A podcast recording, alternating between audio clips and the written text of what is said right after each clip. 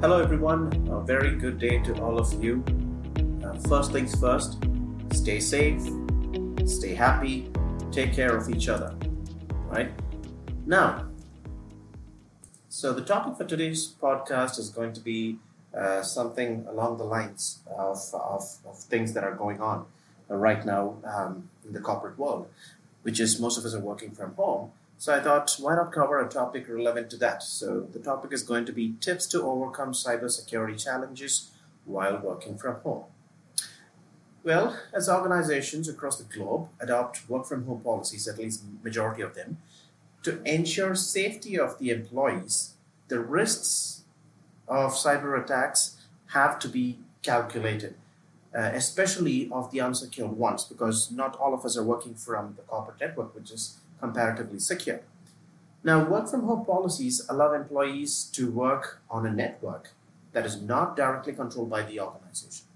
When most employees or most of your employees work from home, attackers ramp up the tactics to target employees who sign in remotely to corporate networks and cloud applications.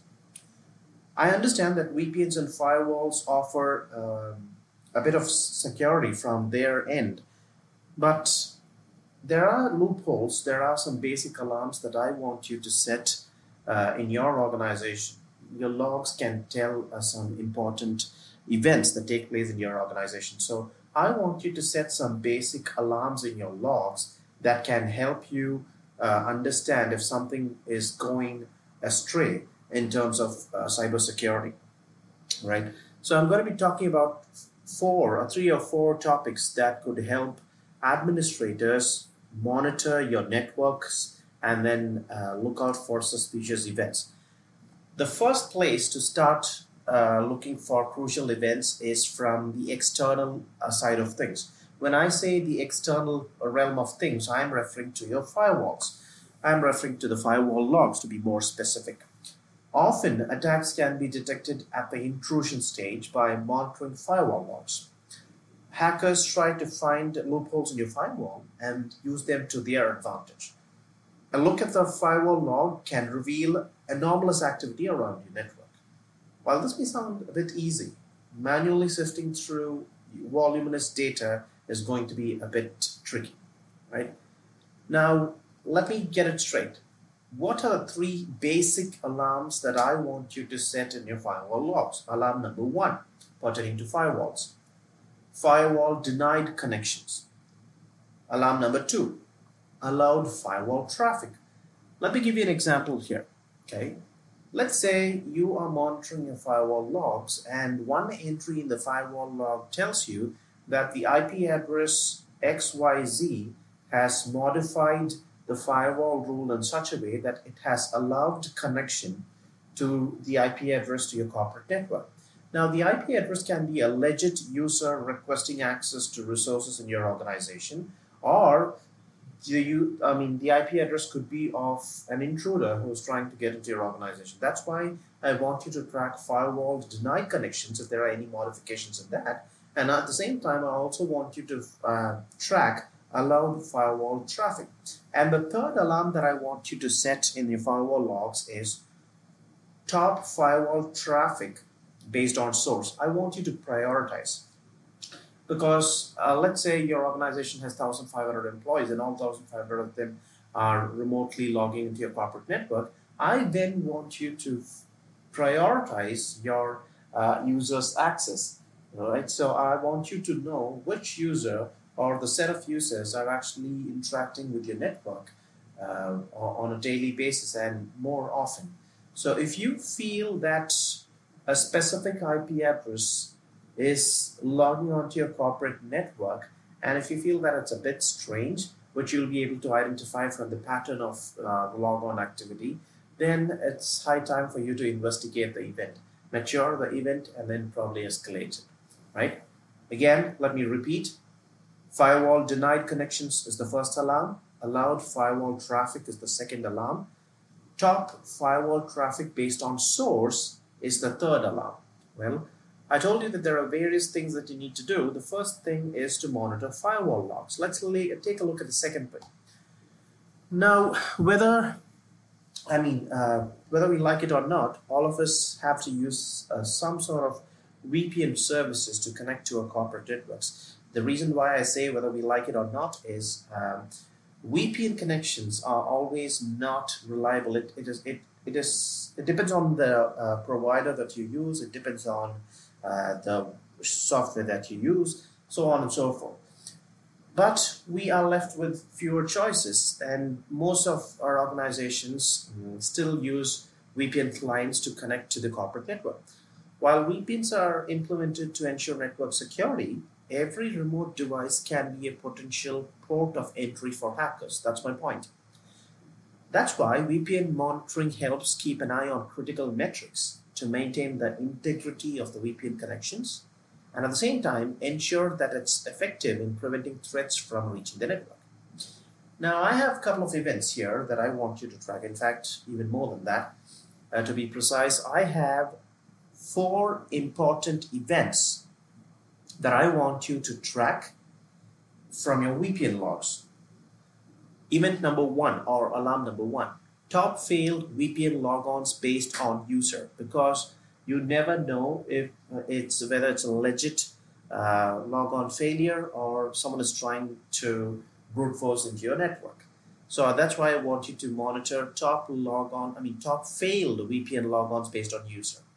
And the second failed logons is not on user but based on the remote device. You heard me right. Top failed VPN logons based on remote device. And the third one, something related to failed logons, is the failed VPN logons trend. Let me tell you why trend monitoring is important to VPN failed logons.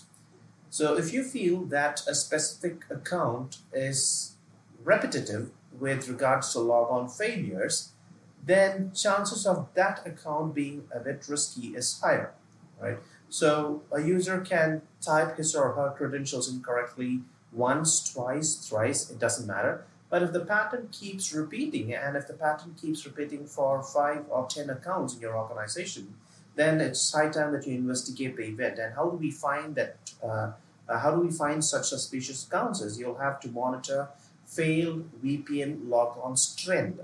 Monitoring failed VPN logons is a specific thing. Understanding the trend of failed VPN logons is a different matter altogether. Right? So let me repeat the four alarms for you. Top failed VPN logons based on user. Top failed VPN logons based on remote device. Failed VPN uh, logon trends. And the fourth alarm is VPN logouts. You'll also have to monitor VPN logouts because it's not always the logged on users that always cause problem. It's the logged on users who never log out who cause problem because you don't want a session to be active for too long unless and until there is a specific maintenance in place or a specific requirement in place. All right, so you'll, you'll also have to watch out for VPN logout events as well. So let me quickly repeat top failed VPN logons based on user, and the second one, top failed VPN logons based on remote device, failed VPN logons trend, and VPN logouts. All right. Now, the third category is you might have heard of this term called threat intelligence, right? On account of increased vulnerability in work from home arrangements, uh, there is going to be a rise in advanced persistent threats and remote access Trojan, which we call RAT, rat based attacks. Now, to combat such attacks, it is essential that you keep your threat intelligence up to date.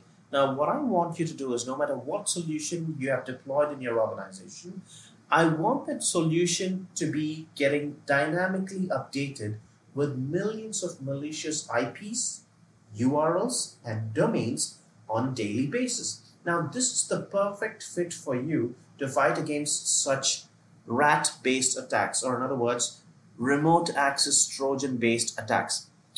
Let me give you an example here. Imagine a malicious attacker hacks an employee's laptop from an unsecured home network and tries to compromise the company's VPN.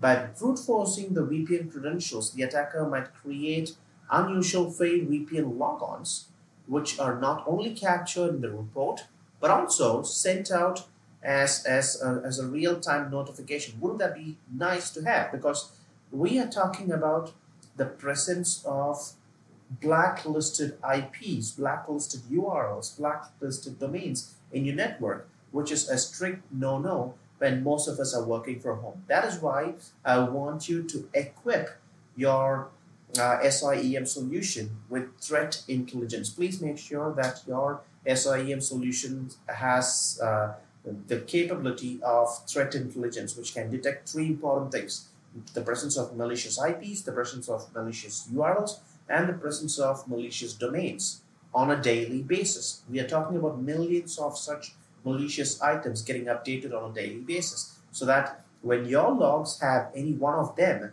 you are the first person to be notified as an administrator. And the kind of alarms that I want you to set is it would be better if you set real time alerts when a malicious source is trying to intrude on your network. And how would you know whether it's malicious or not? Well, have threat intelligence module in place, right? And it also offers you better visibility through correlation of threat fields in a business context to spot and tackle attacks the right way. Now, what I would want you to do is, apart from having threat intelligence, which is which is the need of the hour, I would say, an automatic association workflow mechanism to remediate the threat immediately is very important. What we call a CTA, call to action. Well, my solution has now detected, or threat intelligence module in my solution has now detected the presence of malicious IP or URL or a domain. What next? What is the call to action? So the solution that you deploy in your network, no matter from which vendor it is, it should have the automatic uh, capability to trigger a workflow to kill the threat so that it does not laterally move across your network affecting um, other accounts.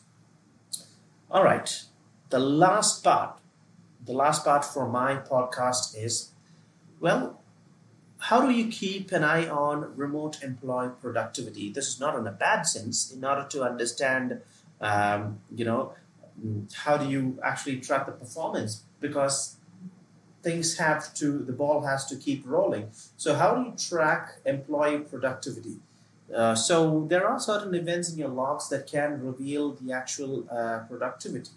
Well, number one is you can track on the currently logged on users. Um, number two is you can also go for the users log on duration.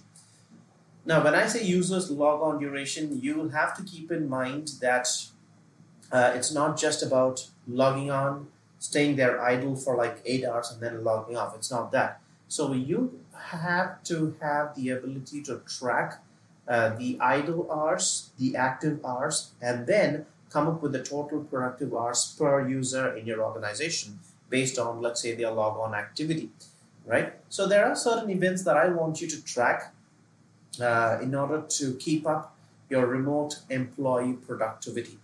So let me finish off with four important events. Tracking users log on duration, which I already told you. This has to take into consideration the idle hours, the active hours, and then arrive at the productive user log on duration. Number two, top websites accessed by the user. Number three, malicious websites that are blocked. And again, when I talk about malicious websites that are blocked, you'll be able to uh, effectively do this when you have some sort of threat intelligence built in, which ties me back to the previous point. And number four is top websites blocked based on users. Right? It's not just the top websites blocked, it's, uh, it would also be helpful for you to understand the top websites blocked based on users. So if you have these four or five events in place, you'll be able to uh, keep up your employee productivity in your infrastructure. Let, I'm just going to recap the things that we just saw. The first point was about monitoring your firewall. The second was about monitoring your VPN activity. And the third point was uh, some of the events uh, that you can track from a user standpoint in order to know uh, what your users are doing, um, in order to actually better scale your scale up your remote employee productivity. With that said, thank you very much to listening for this podcast, listening to this podcast. If at all you felt that this was useful, you can share it and let us know your feedback. We'd be more than happy to um, talk about uh, other topics in our forthcoming podcast as well. Take care stay safe.